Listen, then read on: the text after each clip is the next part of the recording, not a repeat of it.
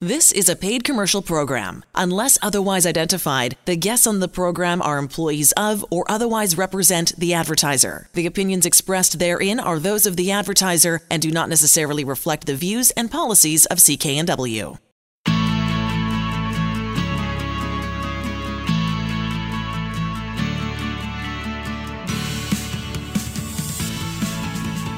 Welcome to Dollars and Cents. I'm Elaine Scollin along with Blair Mantin from Sands and Associates.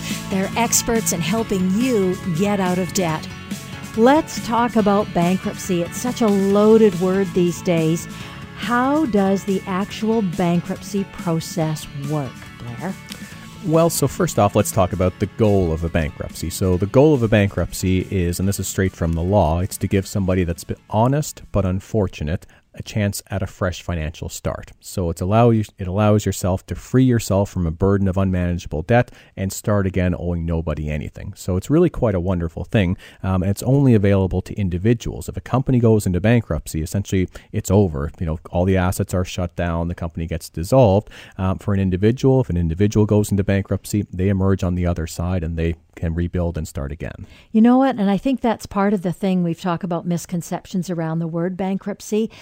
And when you just said that, that's what I think of that uh, everything's done, that doors mm-hmm. are shut, you're on your own, goodbye, it's right. finished and and and it's so different personal bankruptcy versus a company going bankrupt. Yeah it, exactly. You know i've got uh, one of my colleagues who has a saying you know if people are in our office signing documents they sometimes say you know hey i'm signing my life away here and well no what you're doing is you're signing your debt away and you're getting your life back. Yeah and that's, what bankruptcy does. And and it's a bit cliche but boy oh boy i think it's true. Yeah indeed. i think it's true. Mm-hmm. All right how does the actual process start when you when you're heading into bankruptcy? Yeah so there's two ways a bankruptcy can start, but in 99.99% of cases, it starts with the individual asking for help. So, you know, in very rare situations, someone can get forced into bankruptcy, but in my 13 years of practice, I've never seen it. It's basically someone deciding, you know what, I've got more debt than I'm able to handle. Um, I'm going to reach out to somebody to give me some help. And if you're in Canada, the only person that can help you with a bankruptcy is a licensed insolvency trustee.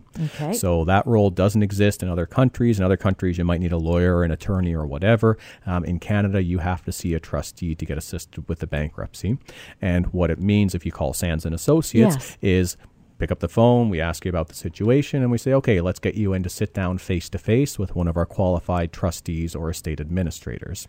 Um, so we'll book a meeting in any of our 15 offices, and then when you come in with the meeting, uh, we plan for an hour sit down where we sit, you know, eye to eye, and we just talk about the situation. So we want to understand what's the debts, you know, what's keeping you up at night, what are the payments that you're worried about making, uh, what are the assets, you know, do you own a house, do you own a car, is it important to try to keep those assets? Is there an RESP or there are RRSPs. Let's go through all of your assets and all of your debts and see if there is a mismatch there, meaning that you've got a lot more debts than you're able to handle. Now, we also look at, and this is all in, in, the first meeting here, we look at your budget. So we try to understand who's earning income in the household and how, how many dependents are there? Are there different, you know, medical conditions or therapies that are required? You know, what's the household's ability to make payments on debts? Because that's going to determine what the options are available to the person. Um, and then we just spend a lot of time discussing about their objectives. You know, are they just looking to understand, you know, well, what if I were to consolidate all the debt or what if I tried to pay everything back? Um, a lot of my time is spent explaining here's exactly how the nuts and bolts of a bankruptcy would work. Here's how a consumer proposal would work. And let's help you make a collective decision on what's going to be best for you and your family. And this is that, this is that uh, free consultation that we talk about when yeah. we talk about Sands and Associates. That's all the stuff that gets covered in that one hour time so that you have a really good idea. Actually, both parties have a mm-hmm. really clear, much more clear idea of exactly what the situation is. Yeah, exactly. So we go into a good amount of detail. You know, even if it's someone where I can't solve the problem, I can't help the situation, I've never had someone say it was a waste of time coming for the meeting because if nothing else, you learn. You leave there with a bunch more knowledge about the process, about what the options are to you, and then you're better armed as a consumer moving forward to deal with, with a debt situation, even if bankruptcy isn't the answer for you. Okay, let's talk about bankruptcy registration. Mm-hmm. How does that work? Yeah, so once you file for bankruptcy, so assuming you've been in to see us for a consultation, then we generally meet probably two or three times after that to get together all the details and put together the bankruptcy filing documents. When we meet to sign the documents, then the trustee registers the bankruptcy with the government and then notifies all of your creditors that now you are protected. So essentially, the trustee steps in the middle like a referee. So we explain to the people that you owe money to here are the rules of the game. You can no longer contact this person. You can't harass them. You can't request any payments. Any actions you have taken must cease immediately. And then we explain to the person who is going through the bankruptcy that we're now the referee enforcing, you know, some conduct issues against the creditors, but you, the individual, the government requires you do some work to restructure your affairs, and that's what you have to focus on over the term of the bankruptcy, which is either 9 or 21 months. Okay. And that's and that's where you guys really play a role as well to figure out the next course of action. How are you going to do this? Yeah. So if someone has filed a bankruptcy, one of the key things they've got to do, they've got to do three big sets of duties. So the number one thing they've got to do is they've got to give us a monthly budget. And that's hugely important because for some, but not all people, but for some people who come through the door, they've never kept a budget before. You know, they put down the plastic to pay for expenses, they make the minimum payments on the cards, but they don't really operate on a what's the money in coming in, what's the money coming in each month versus the money going out, and is there a mismatch? So just the exercise of being required to keep a budget each month is very important. There's a lot of value in that, um, but it's also the most important part of the bankruptcy because your budget and the amount that you earn each month, that's the only determinant determination of how long you're in bankruptcy and how much you have to pay. It doesn't matter the amount of money that you owe, that's not a function of it. It's are you earning a lot of money each month or are you earning very minimal amounts of money each month? That's going to determine how long your bankruptcy is and how much you have to pay. And at this point too, you may you may be working with the person and realize, you know what, bankruptcy isn't the next step for yep. you. A consumer proposal may be uh, a better, kinder, easier, or more beneficial thing for you to follow through on. Yeah, that that's true, Elaine. So you know, in every situation, we'll sketch out hypothetically if someone files for bankruptcy, what's required, and then we'll also say, well, here's the alternative if you you know to try to avoid a bankruptcy consumer proposal can be a better option for you know a, a number of factors there. Um, but if the person decides to, to file for bankruptcy, it's really important that we understand if they're considered low income or not low income.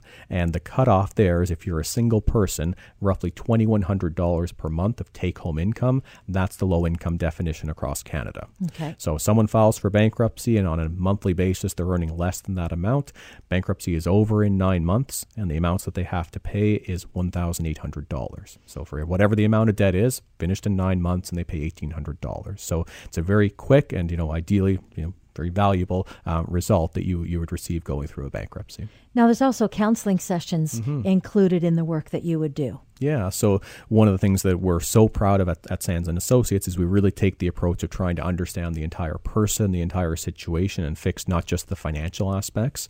Um, so you're required to attend at least two financial counseling sessions with us.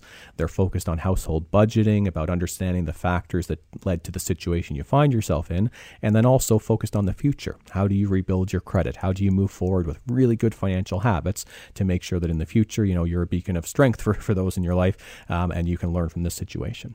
I like the idea too that you'd really take a look at the warning signs. Yeah. Because often people aren't aware, right? They're just not aware of of what of what if this is happening, then this is probably going to happen next. Yeah. Yeah, exactly. Sometimes the most comfortable thing, which is just, you know, making the minimum payments each month and letting the debts go up, is the worst thing you can be doing for your long-term financial health. Now, let's, uh, in wrapping up this segment, the last piece, the discharge. How does mm. that work? And can you sort of give us a brief brief description. Yeah, so when you file for bankruptcy, you know, you're in bankruptcy for a period of time, which means you're protected, the trustee referee is, is appointed and all of that, but you want that to come to an end because you want to exit bankruptcy and move on and get the debt left behind. So when I was mentioning, you know, you can be in bankruptcy for 9 months, it's at the end of the 9 months the trustee can sign a discharge certificate which essentially frees you from the debts and you move forward with your life. Excellent. We'll be back with more right after this.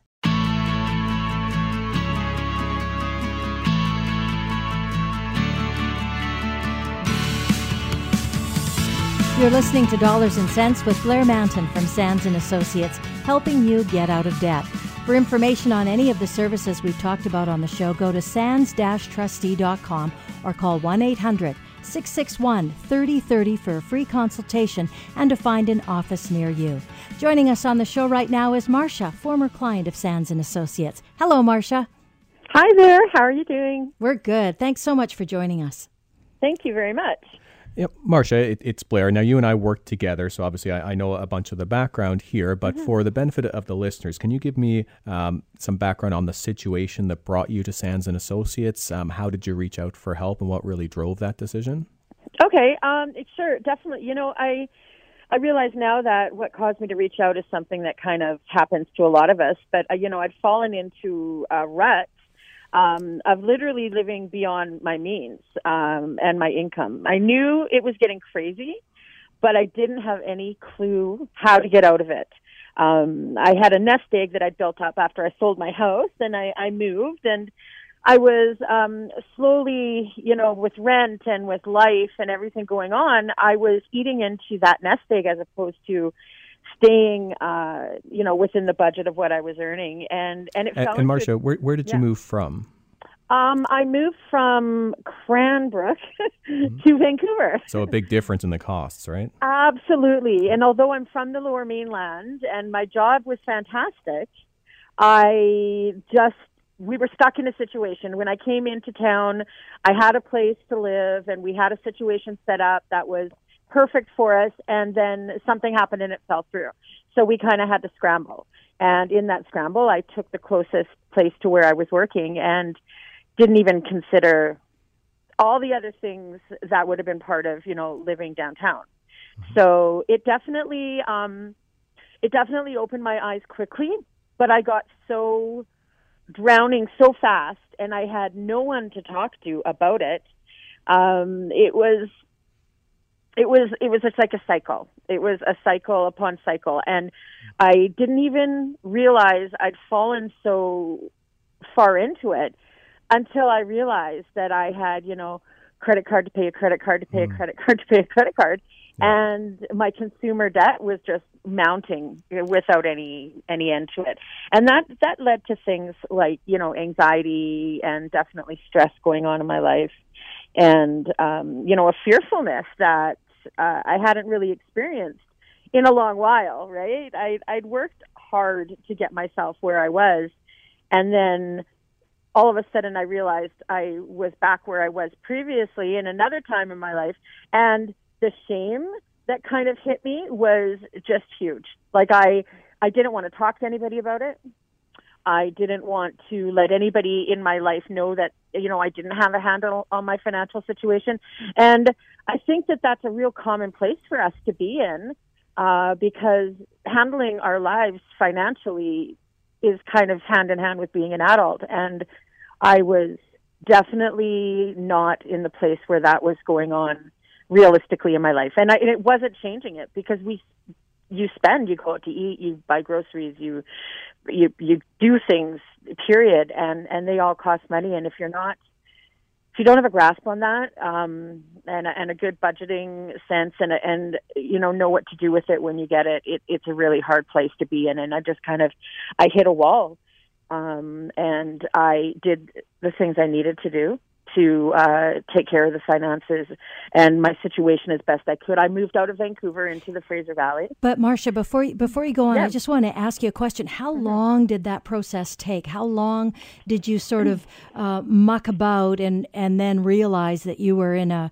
in a situation that you needed some help? How how many days or months or what it, oh, did it, it take? Years. it it was a full 18 months. 18 months. yeah, it was a full 18 months. I ran my lease and then I ran my lease six months past. It was truly the final six months of when my lease expired and I released that I was like, oh goodness, I needed to make a change. Uh, it was that long though. So yeah, about 18 months before the realization of what kind of mess I was in really became real. And how long did it take you between when you realized to then get a hold of Blair and, and get some help with it? Probably about four or five months, which is funny, but my path to Sands and Associates and to Blair went down a sad but uh, very, I think, still common thing that I didn't know about Sands and Associates at that time. Mm-hmm. I didn't even know about uh, consumer proposals or um, debt consolidation or anything like that. Right? I I saw an ad because I transited when I worked downtown on a bus in the bus stations on the at the SkyTrain stations. I saw an ad about you know if you're drowning and you know if things are going crazy and everything's going bad, call this number and they'll help you. Well, I had reached a point of desperation where I was like, okay, I'm going to call, but I still wasn't going to tell anybody. Yeah, and, uh, and, uh, Marcia, that hmm. that's just completely consistent with the, the clients that we see day in and day out. And I'm so pleased that you're you're sharing your experience because it's about two years. It seems that you know people they they really like using your words. Said you know they were ashamed, they were stressed, you know they were carrying it all on themselves. But they're reaching out for help. They start start to feel better pretty quick. At least that's my, my, experience. Um, I wonder if you if you can share a bit for the listeners. You you filed a consumer proposal. I wonder if you can just kind of describe what that was like, what it did for you. Oh, that was when when I found you guys. When I found Sands and Associates, that was it was like finally taking that deep breath, and I stopped waiting for that other shoe to drop. Um, I had such a great experience from the moment I walked in, and you know, I had somebody tell me that it's all going to be okay. yep. You know, the calls are going to stop. We're gonna we're gonna get you uh, get the situation under control. They were going to reach out to the debtors and, and and the creditors and be able to make an arrangement for me to put it all together and make a payment that was reasonable. Because that was the biggest thing is there was no way to complete all the payments to everybody all the time. And um, that was the cycle of it. And all of a sudden i got to sands and associates. I filed this consumer proposal and it was so simple. Mm-hmm. and it was so quick that was the thing. I literally was in there, and then within a week, all the paperwork was ready to go, and all of a sudden, I could start living life again now, without. Mar- Yep. Uh, Marcia, I'm wondering what did that do in, in terms of your, your payments? So, you know, you said that the minimum payments um, before were more than you, you could afford. I think you said it was, mm-hmm. you know, more than your, your salary. What did the proposal do? That gave you a payment you could afford. Do you remember kind of ballpark numbers? Oh yeah, um, I my payments went from literally eight or nine hundred dollars a month mm-hmm. down to one hundred and twenty five. Wow, that that big, right? Yeah, that yeah. was huge, and it was distributed. It, I didn't have to take care of the distribution of it. I didn't have to take care of contacting to make these arrangements. The skill set that is available at Sands and Associate to reach out to these people in a way that they respond to because that's something I learned. The people, the debt I had, they were not responsive until Sands and Associate came. I came on board with this consumer proposal project and went ahead and and allowed them to do the mediating for me. Uh, it took it from more than you know a mortgage payment down to something that is easily paid monthly that's that's excellent, Marcia. I'm wondering about you know your, your experience now. You know, has there been an impact on your financial habits, on, on your attitudes? Um, you know, as part of the consumer proposal process, there's two financial counseling sessions. You know, we, mm-hmm. we hope as practitioners that those you know that they, they take take form and you know they, they really do do lead to some changed behaviors. I wonder if you can give a sense of where are you now. You know what? They were really great tools. They provided me first. The first appointment I had, uh, it was all about you know, facing your debt because that's something that you tend to do when you get uh, out of control. And it talked to me about, you know, dealing with things immediately. I stopped uh, letting things go, and now by habit I do that. If something comes up and there's some something coming up, then and it's I'm not going to be able to to make a payment, or if there's uh, anything in the world, because you never know what's going to come up. I deal with it right away. I mm-hmm. don't go ahead and wait. I I reach out to where it's concerned, and that less and less does that even happen anymore in my life. The other thing that happened was it taught me the tools of budgeting, as well as budgeting for things that you don't even think about. Like I have some stretch goals that I set out at my second appointment um, for something great to be coming up in my future, and that was exciting to realize that in the midst of all this, they taught me a way to find um, something to look forward to some kind of a hope, right? And right. that was the most important thing for me was having hope that this wasn't the end and it was just the beginning to start with tools of you know being aware of the little spending being aware of what has to be paid monthly and then you know setting away money for something great that you want to do in your life as opposed yep. to just thinking it's always going out it's going out it's going out and never thinking that anything was ever going to be positive again about the financial situation yeah marcia you've got us in, in the studio here just you know grinning ear to ear because this is exactly you know why i do this work you know the, the transformation that you've had i just know that this happens day in and day out with with yeah. clients who are on consumer proposals or, or even personal bankruptcies you know it's life changing getting getting rid of mm. your debt um, I wonder if you have any words of advice for others who might be in a similar position to what you faced, Marcia. I definitely do. And, you know, you're going to hear me say this, and I know it can take some time, but don't be afraid to just make that call. Sometimes the thing that stops us is we just don't know. And that is, that is what I learned most out of this. You know, reach out to somebody else. Sometimes it's easier to talk to a stranger who knows what they're talking about than it is to the closest people to you. So don't let that fear or that shame or that worry that, you know, you're just, they're going to look at you and say, how could you have messed up? Because that's not what happens. You know, they talked to me, they treated me like an adult, they were professional, they were so respectful of everything I was going through. It was the best thing I ever did. So, you know, if you cannot wait for two years before you mm-hmm. go in and get help, that would be the best thing. But even if you're still at that point where you've waited and you feel like you're against a wall, reach out. Uh, this was probably one of the best things that I ever did was when I decided to go ahead with a consumer proposal and do it the right way. Marcia, such great advice for folks that uh, uh, are in the same situation that you were in. We appreciate you talking with us today so much. Thank you very much. I really appreciated sharing my my story with you guys. You're listening to Dollars and Cents. I'm Elaine Scollin, along with Blair Mantin from Sands and Associates, who are experts in helping you get out of debt. We'll be back with more right after this.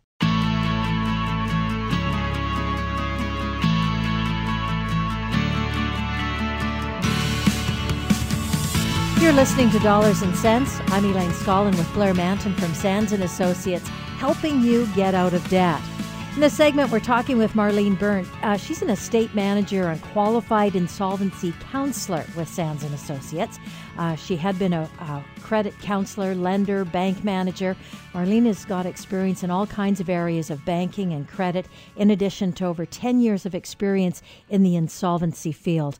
Marlene, thank you so much for joining us. Well, thank you for having me, Elaine. Now, financial counseling, pretty significant uh, uh, part uh, in someone's personal bankruptcy or consumer proposal must help folks a lot as they go through this process. Yes, um, I really believe that it does. Um, I quite enjoy helping people, and if I can share some of my experience and knowledge that I've accumulated working in finance for many years, um, you know, to get a better, more secure financial place then I feel really good about that. And financial counseling is a great way to uh, to achieve that. I think then this is one of the pieces that really puts Sands and Associates apart from uh, all uh, uh other folks uh, that you want to go to uh, dealing if you're wanting to deal with a, a debt situation is that empathy um, sounds like pretty non judgmental experience uh, and very respectful of when folks walk through the door with, and they're literally just kind of showing you their life and this is where I've not done a very good job. Can you give me a hand? Absolutely, and and that can be you know a very sort of scary, vulnerable place for people as well. So I think that you know definitely um, you know non non judgmental. You know this is where we're at at this moment, and you know allowing people to chat with you and discuss you know what sort of happened up to this point in their life, what sort of you know has driven the situation, and you know understanding that life can you know throw you many curveballs, and um, you know having I come from a large family myself, I've seen you know many things, and I know that uh, the last thing that people need coming in when they're feeling very vulnerable is to be judged. You know they want you to be there to to assist them through the process and try to be as you know empathetic and understanding as you can be about the situation. And I and I hope and I I strongly believe that Sands is wonderful when it comes to that. A lot of the estate managers that I know personally are are, are great people. Yeah, because the last thing you need is uh, is somebody giving you a hard time when you've had the guts or feels like this enormous amount of guts to come through the door in the first place. Absolutely. My mom used to always say, "You can never judge someone until you've walked in their shoes." Indeed. Uh, now, Marlene, you and I we, we work together a lot on bankruptcies and consumer proposals, and yes. sometimes clients are surprised that you know when we fix a debt situation, we're not just looking at you know the dollars on on the page and just you know scrubbing off the debt and that's that.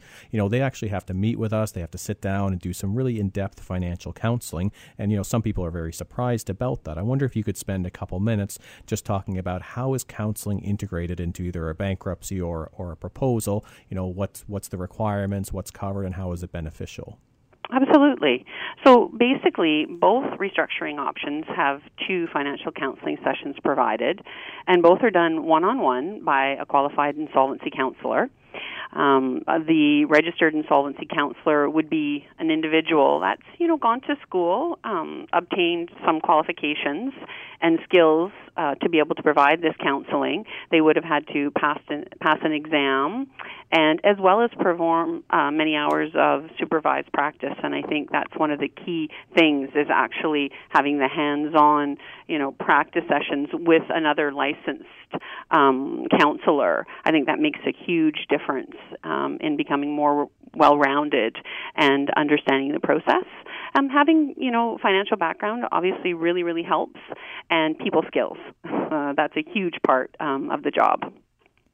I love the part uh, as well that that these counseling sessions are part of the rules. That if you're uh, going to go into either consumer proposal or bankruptcy, uh, that you get these, and that you guys, Sands and Associates, willingly provides them. Uh, and it sounds like uh, from you, uh, just a really good listener, Marlene.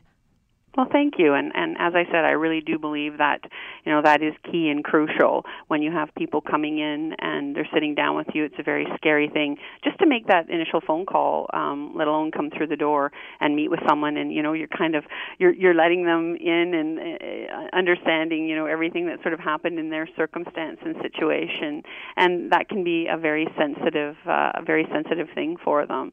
So uh, you know, it, it's interesting as well to know that you know back back in the day many years ago um, when people would file in they wouldn't there was no there was no counseling component which is kind of interesting to know. Um, and it's wonderful to know that now that we do offer that. So not only are we helping people you know get a fresh start but also helping them to sort of sit down and say okay, well, these are some of the reasons why we're here, and let's look at some, you know, ways and strategies to cope um, should things when, when things come up in the future, you know, because they always will. You know, at some point, uh, even if you're going through something like this, you're always having things come up um, along the way.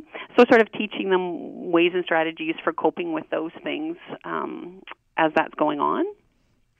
Right. Now, and Marlene, they, they would meet with you a, a couple of times, at, at, least for counseling over the course of the, the proceeding. I wonder if you can tell me, you know, a, a little bit more of a, a, detailed level. You know, the first counseling session. What's the topics? What are the the objectives? You know, what what should somebody expect when they come in for a first counseling session? When they come in for the first counseling session? Well, I think that um, when they come in for the first counseling session, generally the, the, the topics that we would cover would be um, money management, uh, spending and shopping habits, uh, financial difficulties, warning signs, and obtaining and using credit. Those are some of the things that um, I would go through with clients when they would come to see me for the first session. Um, we do see, uh, you know, clients from varying demographics. Um, and we do have a set of guidelines that, of course, we have to follow in these sessions. But one of the things that I think is really wonderful too um, about Sands is that we do try to individualize the topics uh, needed to be covered to suit the individual that's sitting in front of you as well, right? So you have sort of these uh, this guideline that you would go through, but then you would also try to individualize it as well. For for example. Um, we see a lot of self-employed individuals, and uh, their incomes uh, are quite often very uneven, you know, up and down, um, and it can be extremely hard for uh, those types of individuals with that kind of varying income to create a budget um, and to work within one. You know, so we will sit down with them, and we we often talk about creating a baseline for them so that you know they know exactly what they need on a monthly basis in order to you know to live um, and to set monies aside as well. Um, and then we would speak with them about creating um, an account where if they're making over that amount in a month, they're depositing into it and in a month where they're making under that amount, they're withdrawing from it. You know, we go into some detail um, in regards to budgeting, and I think uh, that is, you know, a, a, very wonderful service that we provide um, clients that come in to see us. Is that you know specializing and chatting with them about their individual circumstances as well. What are they when you're when you first when the f- person is first sitting down and you're going through your your list of things to talk about? Mm-hmm. When you get to that shopping habits, spending and shopping habits, what are some of the are there a couple of key pieces that you you listen for that then you know okay that's an area that we have to do some work on or we don't have to do some work on? Like what are the warning signs of, around that? Absolutely. Well, one of the things that I say, Elaine, is I say, okay, now it's time for a little psychology in the package, and um, we have something that we call uh, a compulsive shopper checklist, and it's kind of neat because it gets people thinking, okay, you know, are are any of these areas areas that you know that would stand out for myself? And almost, you know, a, a good percentage of people can identify with this area, um, and then we chat a little bit about that, and we also talk about you know, um, technology nowadays. It's so easy to spend money um, quite quickly, you know, with the debit cards, and now we have the tap. Um, all of these, you know, all of this. I love the tap, Marlene. I think that's the best technology ever. Oh no! Oh no! oh no! But it sort of takes away that, you know, the restraint from us too, where we actually have a minute to go. Okay, hold on a second here. Do I really need that? Right. Right. So it kind of takes away that that buffer, I guess you would call call it. Totally. That, that sometimes can be quite a wonderful thing for us as well because we may talk ourselves out of perhaps buying something that we don't really need at this moment in time. Right, well, that second thought that yeah, you might take I, instead of sort of instead of counting out the twenty dollar bills, yeah. just flipping the card on it uh, when you're flipping out those twenty dollar bills. Yeah, right. you get a, a, sort of second sober thought. Yeah, right. you, you so almost we, you almost make it fun to tap the card as opposed to really not fun to give up your cash. Oh right? yeah, got so it. That's exactly that's driving right. the wrong and, behavior there. Yeah. And there's a little bit of psychology in there too. You sure. know, as humans, I think that when we are holding cash, we have a you know. Uh, we'll, we'll basically think in our minds, okay, well, we don't want to break that dollar bill, whatever it is, a 20 or a 50, you know, perhaps. But for some reason, it's almost surreal with the debit card. So we're, we're more apt to just go right ahead and, you know, and utilize it. So it's kind of this interesting thing, I think, that happens in our minds. And there's a little bit of, um, you know, like I say, it's a little surreal when we're using the card. Even young people who are wonderful about checking their apps and looking at their banking balances and all these kinds of things going on, there's still kind of this thing that happens, I think, in our mind where we're not really associating it with you know the reality of what's actually going on with our finances at this moment in time. We will just keep using the debit card without really kind of thinking. I say i often say we kind of go into autopilot when we use the debit card you know. Um and one of the things that I talk about actually is grocery shopping because groceries are um, on the list of things that oftentimes clients are not aware of what they're actually spending in that area. I think so, that's a really good point. I know that I, I don't pay nearly as close attention as I should on that stuff. You bet. So when if we go into a grocery store and we, you know, go through the aisles and we do our thing and we use the debit card, we're not really thinking. But if we go in knowing we have cash, it kind of changes the way that we process things. So we'll be thinking, number one, there's no way I'll get up to the cashier without enough money to pay for this because it's far too embarrassing. Number one, um, and and then so we'll be thinking things like, okay, well, how many dinners, how many lunches, how many breakfasts do I need, you know, um, at this point in time with the cash that I have, and we'll start planning. And awareness is such a huge factor in in in all financial things, um, especially when it comes to pre-planning. You know, a little bit of pre-planning uh, and awareness. I think those are are crucial things. Really and, good points. Really mm-hmm. good points, Marlene. You're listening to Dollars and Cents. I'm Elaine Scollin, along with Blair Mantin from Sands and Associates, who are experts in helping you get out of debt. We'll be back with more right after this.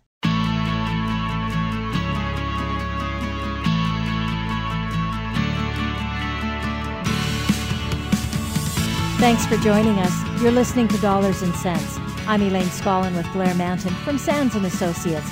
Get a financial fresh start.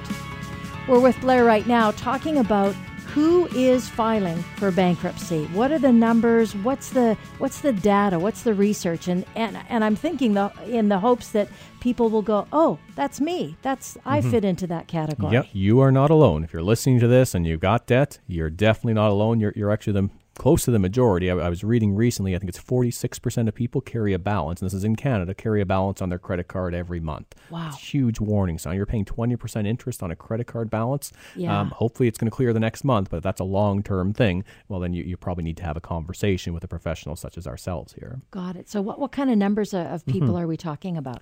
Yeah, so of the, of the people that come to see trustees, and there's essentially two two legal remedies a trustee can assist with. So one is a personal bankruptcy, and in the last year that's available, so in last year 2016, across Canada, 63,000 people filed for personal bankruptcy. That's a that's a that's a surprisingly large number. Mm-hmm yeah, it, if you work it out on a long term basis, it's going to be close to 10% of the population over their lifetime is going to go through either a bankruptcy or, or a proposal. In the province of BC, it was just under 5,000 people last year um, actually filed a bankruptcy, but it's, it's been a pretty significant decline in bankruptcy rates in recent years in BC. Now, the reassuring part of those numbers is that you're not alone. Mm-hmm. There's lots of folks who are facing huge financial challenges and are taking action as a result of it. Exactly. So, uh, but there, this is an interesting point, though. You've also said that filing bankruptcies or bankruptcy filings are actually on the down swing. Yeah, in, in the last five years, there's been about a 30% de- decrease decrease in the province of BC uh, in the number of people filing bankruptcies. What, what, how, how is that happening? What's well, the reasoning? Yeah, and you might that? think, oh, that's great. People aren't in, in trouble anymore. But no, it, it's quite the opposite. All the debt indicators are moving in, in the wrong direction. You know, debt to income is higher than ever, income isn't increasing. But what's happening is a lot of people who might have filed a bankruptcy in the past, they're opting to do what's called a consumer proposal okay. now, which is a totally different remedy. And quite often, once people understand what a consumer proposal can do, they no longer need to consider a bankruptcy. So there's been a massive growth uh, in consumer proposals to the effect that in the last year in the province of BC, there was actually more consumer proposals filed than there were personal bankruptcies. Okay, but what's the difference between the two? Because uh, the end result is still the same, yeah. right? Yeah. Or the, is it? No, the end result's exactly the same. You end up with no debt to anybody. You move on with your life with a fresh start, but the means of getting there is completely different. So let's talk about what a consumer proposal is, because that's definitely the, the more unknown of the two options. What a consumer proposal is, it's basically an agreement. You know, any type of a proposal is an offer you're making that has to be accepted by your creditors. So, what a proposal does is it's your offering to make a settlement on your debt.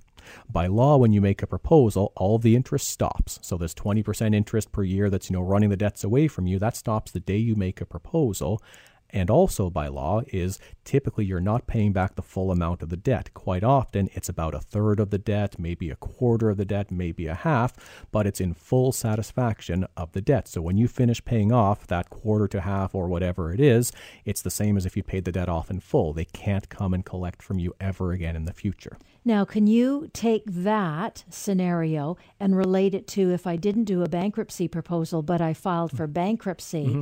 How how is the for example, like the interest rate stops, yeah. you stop paying interest at the moment you start the proposal. Yep. How does that work in bankruptcy? How do how, what's the impact on interest rates there? Yeah, so so again, totally di- different remedies. So in yes. a consumer proposal, you're avoiding bankruptcy. So what you're doing is you're saying to your creditors, if I filed for bankruptcy, um, creditors, you're probably not going to get a whole lot of money back. In Got most it. bankruptcies, there's pennies on the dollars that's paid back, whereas in a proposal, you're going to offer them, you know, 20, 40, 50 cents on the dollar. Every situation is different, but it's almost always a very significant reduction. So a proposal, it's based on a percentage of the debt repaid. In a bankruptcy, there's no basis on the amount of the debt. You could go bankrupt owing $1,000, $10,000, $10 million. What you're required to pay back isn't based on the debt. You're not making a settlement anymore. Essentially, you've thrown up your hands and said, This is more debt than I'm able to clear. I need to get some relief. What you have to pay back in a bankruptcy is based on your monthly income. Okay. If someone's considered low income, they pay very minimal. If someone's not low income, they have to pay a little bit more. But with a proposal, my lender, it sounds like it's more advantageous to the lender Mm-hmm. for me to have a proposal than it is to file bankruptcy. Absolutely. So the way a proposal is structured is it's supposed to be a win-win. So the win to you, the individual who owes the money, is you don't have to file for bankruptcy. No one goes into bankruptcy lightly. It's a last resort. Obviously, there's credit rating impacts, and if there's a way that you can avoid a bankruptcy, you're interested in hearing about that as an individual. The win to the people that you owe money to is if you choose to file a bankruptcy, that's your legal right. They don't have to approve it. They can't reject it. They have to to basically get repaid or not repaid, whatever the law says. So they're willing to look at alternatives that are going to give them a better return than if you filed for bankruptcy. So the win to your creditors is more money. The win to you is more is no bankruptcy, and the mechanism of, of achieving that is the consumer proposal. Okay, so let's let's talk about credit rating just for Mm-hmm. a second. There, uh, how does a proposal impact my credit rating? How does bankruptcy impact my credit rating? Right. Anytime you don't pay back your debts in full, your credit rating is going to take a, a hit. So Okay. if you think of every debt that you have, they're all going to be scaled on a score of R1 being perfect credit to R9 is the debt's been written off, either you're in bankruptcy or you've skipped the country or something like that. So if you file for bankruptcy, your debts go to R9, so essentially the worst they could be, um, and a bankruptcy is noted for six years after your discharge. So if you finish a bankruptcy in nine months, which is what 80% of people do, they're in and out of bankruptcy in nine months, which most people are pretty surprised about.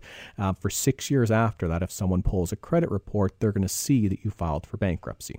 Doesn't mean they're not going to advance you any credit. Most of the time, within two to three years after a bankruptcy, if you've done the right things to rebuild your credit, you'll be fine. You'll start to get more offers of credit than you know what to do with. And the, the challenge is going to be using them responsibly so you don't have to come and see us again. Right. Um, but basically, it's going to be on your credit for six years after. Most people rebuild their credit far sooner. Okay, and on a proposal, how's that? What's the impact to my credit rating? On a proposal, it's slightly better. So, where a bankruptcy is R9, it's essentially on the worst end of the scale. A proposal is R7. So, it's not close to R1, but it's still slightly better than R9. What's hugely important that people realize here is depending on the avenue that you take to try to repay your debts or, not. If you do a consumer proposal, you're paying back again a portion of the debt and you're getting an R7.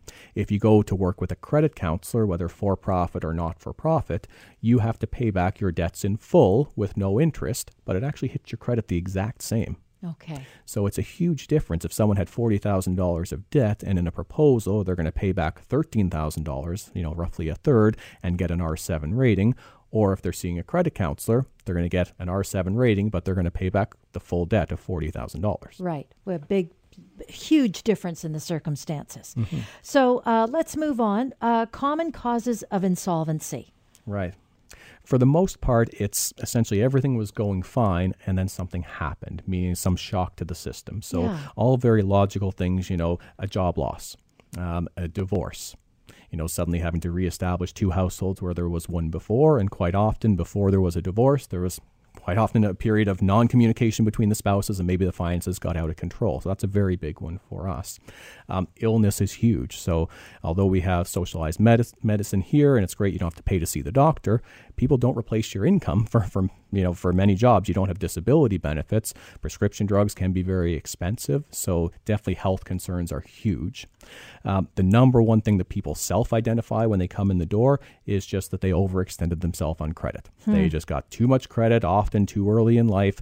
They didn't realize things were getting out of hand until it was too late and then they started to look at their statements and realize they're just not going to get this thing paid off and they need to get some help Right, and we talked about uh, we've talked about in the past about the credit card statement and how they've been forced the credit card companies to say it's going to take you this long to pay it off, which is a a, a bone uh, you know sort of good news and bad news. yeah, it's good news that it's there in black and white, but it's bad that yeah, the debts are structured that advantageously for the banks, meaning twenty percent interest on their money. You know, try depositing some money in a savings account and see if you get more than one percent interest. Exactly. So not a fair fight, but it is where we are. So uh, let's talk about how folks see themselves moving towards insolvency. Uh, the waiting time between, boy, I'm in a serious situation here, to I'm actually going to do something about it. Yeah, and that that can be as much as two years, where people, you know, essentially, you know, hide from the problem, stop opening the mail, or, or things things like that. Um, but yeah, definitely, people can kind of ignore the situation. Um, sometimes there are some catalysts that bring people through the door, and quite often, collection calls are a big one. Mm. So it's when the person is suddenly real and coming over the phone, and usually not in a very nice way. Um, right. You know, telling you you need to deal with this type of an issue. Um, you know, when you receive the tenth one of those in a single day, and the day before that you had fifteen, and so on and so forth. That can just become consuming because you don't have anything good to say to the person on the line. Typically, they want to be paid, and you don't have the money to pay them. And then the emotional impact that that that that that carries too, mm-hmm. the stress, the shame, the guilt, the all that other stuff. Uh, can cause all kinds of issues. Yeah, and then people start, you know, doing things that are, aren't helpful to themselves. They start, you know, moving money from one card to another just to make it for another month. Right. You know, sometimes they start getting payday loans, and with payday loans, I've never seen just one. Usually it's five or it's ten or it's more of them because the interest rate is so high. Usually to pay back that first payday loan, you have to take a second one. Right. So it just becomes this vicious cycle. Not a good, not a good way to do it. Um, what, and what are some of the warning signs that if you're you know looking at your situation and think you know am i moving towards a debt that i can't possibly get a handle of? What are some of the signs that you've seen with with folks coming in your door? You know the best sign is if someone sits down and writes out all of their debts writes out the interest rate and then figures out if they've got a plan to get themselves to be debt free in a reasonable amount of time, reasonable meaning within a couple of years. If you sit down, you look at your debts, you realize all you can do is the minimum payments, and you know, two years from now, you're going to be owing the same amount of money, that's a very healthy analysis to say, hey, what I'm doing right now is not going to get me out of debt. Let's try to change the game. Let's try to do something different. Visit a licensed insolvency trustee and investigate whether a personal bankruptcy or a consumer proposal can restructure things for you. If any of this information resonates with you and you think, yeah, I need to do something now, sooner rather than later, it's very easy to take action. Uh, sands-trustee.com is the website.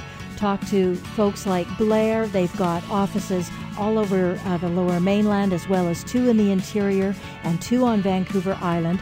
Uh, get a financial fresh start. The number, the 1 800 number, 1 800 661 3030. You can book an appointment for a free consultation and get started on this and to find an office near you. The proceeding was a paid commercial program. Unless otherwise identified, the guests on the program are employees of or otherwise represent the advertiser. The opinions expressed therein are those of the advertiser and do not necessarily reflect the views and policies of CKNW. Hi, it's Shauna, and I might be a bad parent because my kids think french fries are vegetables. Hey, it's Ryan, and I might be a bad parent because I went out for wings when my wife was in the hospital after giving birth. Johnny here. I might be a bad parent because in my house, the tooth fairy gives pocket change. But we're not alone. Len emailed us and said his six year old daughter's Tarzan moment going from love seat to La-Z-Boy by curtains made him more proud than any dance recital. and Andy left his two year old at the rink. All right, guys, I'm sure we're not alone. Like Andy's kid. For stories and confessions like this, make sure you check out our podcast. It's called Bad Parents, and it's available wherever you get your podcasts. I left a glove at the rink.